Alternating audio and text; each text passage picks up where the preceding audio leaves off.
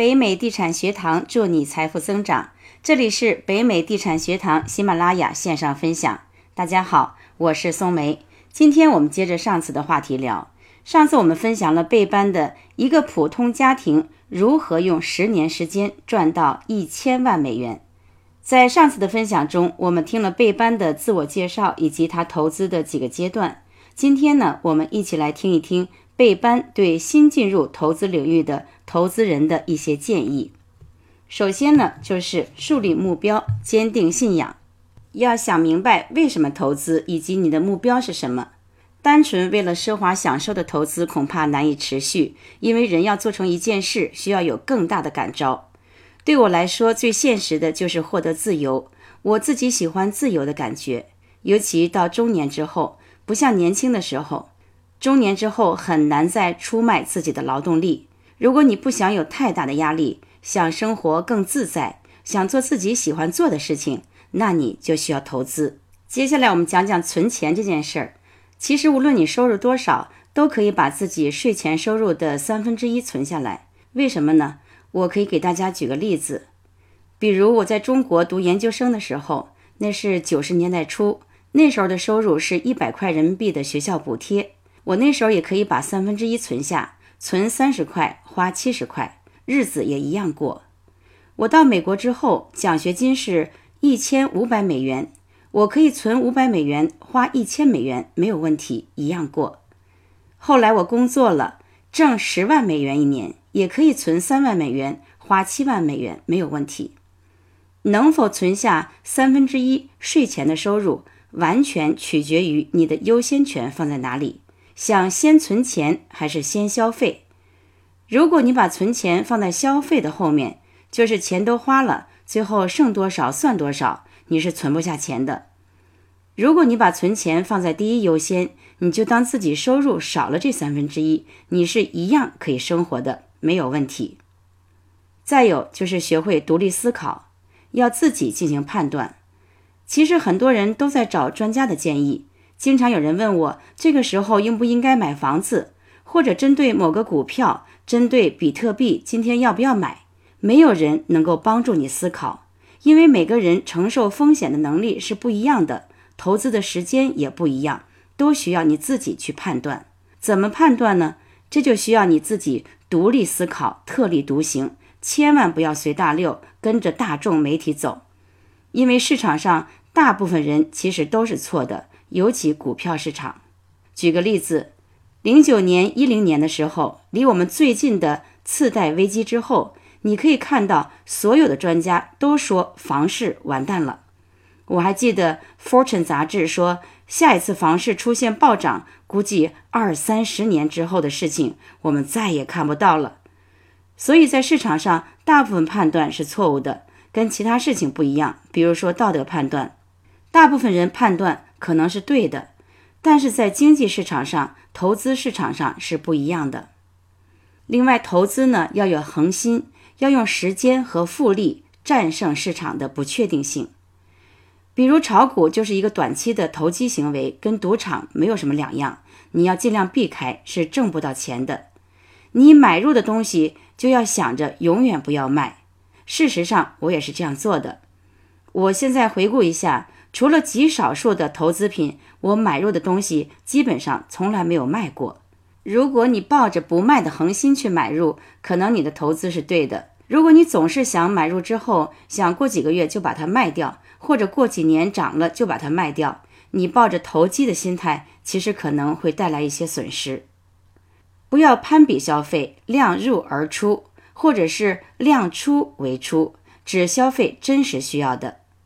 我曾经写过一篇文章，叫做《为什么要量出为出，量入为出已经不错了，但我觉得还不够。量入为出不好听的话就是吃光用尽，但是呢，总比负债要好。量出为出其实可能是更正确的。你仔细看一看，你的衣柜里有多少衣服？你真的经常穿吗？你鞋柜里有多少双鞋？你真的经常穿吗？你真的需要那么多电子产品吗？还有，其实大家都知道，你不是有钱人，你真的需要用那些包包和用那些车把自己包装起来，显得自己变得有钱一点吗？当然，每个人想法可能不太一样。我自己觉得消费是有很大弹性的，不要去攀比，也不要在意别人的看法。你是为自己活着，你自己觉得开心、满意，需要什么呢？就拥有什么，不要因为别人在意而去花那笔钱。再有，我建议大家年轻的时候尽量生活在核心大城市，比如说纽约、旧金山、洛杉矶这些地方。在中国、欧洲、美国。无数的前人的生活经验都会告诉你，生活在核心大城市会让你在中老年后期的时候变得有钱一些，年轻的时候可能会稍微苦一点。美国也有看不见的城乡差别。我到美国的时候，大家经常会说美国没有城乡差别，在中部、南部或者小一点的城市，跟生活在纽约好像差不多。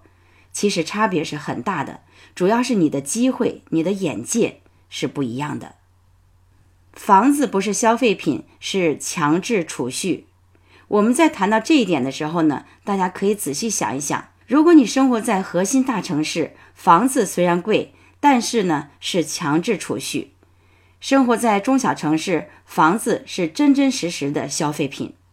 这样的例子也是很多，包括中国人也是。你可以看到很多生活在北京、上海的人。他们到中年以后变得很富足，然后生活在比如说长沙，我随便说一个中小城市、二三线城市的人，他们到了中老年之后，其实呢，相对的生活比较紧张。生活在核心城市，其实唯一不利因素就是住房。大家说生活在大城市成本贵，其实就是住房，其他呢都不会特别贵。那么怎么样把住房降下来？就是不要租房子。因为租金呢都是消费，而自住房每一分钱都是储蓄，它不是消费。你付到自己贷款里面的都是储蓄。有各种办法可以把自己的自住房或者居住成本降下来。在核心城市，最重要的一点就是尽早买房子，端正三观，管好自己的钱，不要去管不属于自己的钱。这一点对于九零后、八零后。可能呢有这方面的问题，九零后可能比较突出。你可以看到，大部分家庭不和，夫妻、兄弟姐妹、亲戚之间的矛盾，其实都是因为钱引起来的。你明确一点，你管好你自己的钱，不要去管别人的钱。爹妈的钱不是你的钱，跟你没什么关系。你的钱也不是你孩子的钱，孩子的生活跟你的钱也没有什么关系。从投资的角度来说，这也是对的。不归你控制的钱，你很难投资。比如你父母的钱，或者你父母房子的钱，这些其实你也无法对它进行绝对的控制。有的时候明明市场不好，但是你需要卖的时候，你也不得不卖，处于各种各样的原因。我自己的原则就是只管自己的钱，别人的钱我不管。我自己兄弟姐妹其实很多，但是呢，很多别人家有的这种矛盾，我们从来都没有。我们都是亲兄弟，明算账，从来呢都不互相掺和别人的钱，维护好自己的信用分数。这个呢其实是随手的小事情，因为信用分数维护好，贷款各方面才会有帮助。少用信用卡，少开银行账户，不要占便宜，占小便宜吃大亏。不要随便在 Amazon、Target 等开信用卡，那些都没有必要。要按时付账，做个有责任心的人。对你其他各方面贷款呢，都会有很大的帮助。不要超前消费，除了房贷以外，不要有其他的贷款。其他贷款其实都是消费，你有各种各样的借口，其实都是消费或者是超前消费。比如车贷和学贷利息都比较高，他们都是消费。房贷呢是政府补贴的投资，利息低。比如说三十年房贷利息只有百分之三，而且可以抵税。还有三十年房贷利息百分之三，如果你学一些经济学知识的话，你就会知道，等于说别人白送给你这笔钱，因为三十年通货膨胀，货币发行最后会让这些钱变得一分不值，等于你今天贷一百万的贷款，就等于是人家送了你一百万，谁不用谁是傻瓜。学习经济学的基础知识。很多人问我的大部分问题，其实都是对经济学投资的基本概念不理解引起的。我自己因为两千年的时候受到一些教训，后来呢，我去读了 MBA。我自己回顾，就是要认真学好这三门课：宏观经济学、微观经济学、投资管理这三门课。投资管理最好包括 Fixed Income、Equity、Option。学好这三门课呢，才能防止人云亦云。就是知道网络上也好，新闻上也好，大部分人的文章也好，演讲也好，采访也好，他们的目的就是为了让更多人看，不一定是传递给你最真实的知识。比如说，所有人一打开所有的杂志、报纸，各种宣传说 401k 需要买，这是因为背后有投资公司去推动这件事情。没有人告诉你需要买投资房，至少呢不像 401k 宣传的那么广泛。因为没有人受益。我举个例子，如果你们学过宏观经济学、微观经济学和投资管理这三门课，那么下面这四个考题你应该自己思考，不需要别人的答案。如果你这四个问题都没做出来，我建议你把三门课好好认真的学一下。这四个考题呢是这样的：第一个题是是否需要买人寿保险；第二道题是投资黄金对不对？第三道题是是否应该买地投资？第四道题是 Trump 加关税到底是谁交钱？大家有时间的话可以思考一下这四个问题。在文章的最后呢，贝班也做了总结：投资其实没有秘密，关键是持之以恒。第一部分呢是积累财富，你需要存钱，没有原始资本你什么也做不了，巧妇难为无米之炊。积累财富需要学会存钱，学会避税，学会开源，去挣一些额外的钱。第二呢是把握时机，第三是提高执行力。有的时候道理都知道，但是机会没有抓住，错过是因为执行力不足。我自己也是，很多执行力做的并不是很好。为什么持之以恒最重要？我这里给大家举一个例子，大家都知道曼哈顿岛的故事。曼哈顿岛在一六零零年左右被荷兰人花了二十四美元买下来。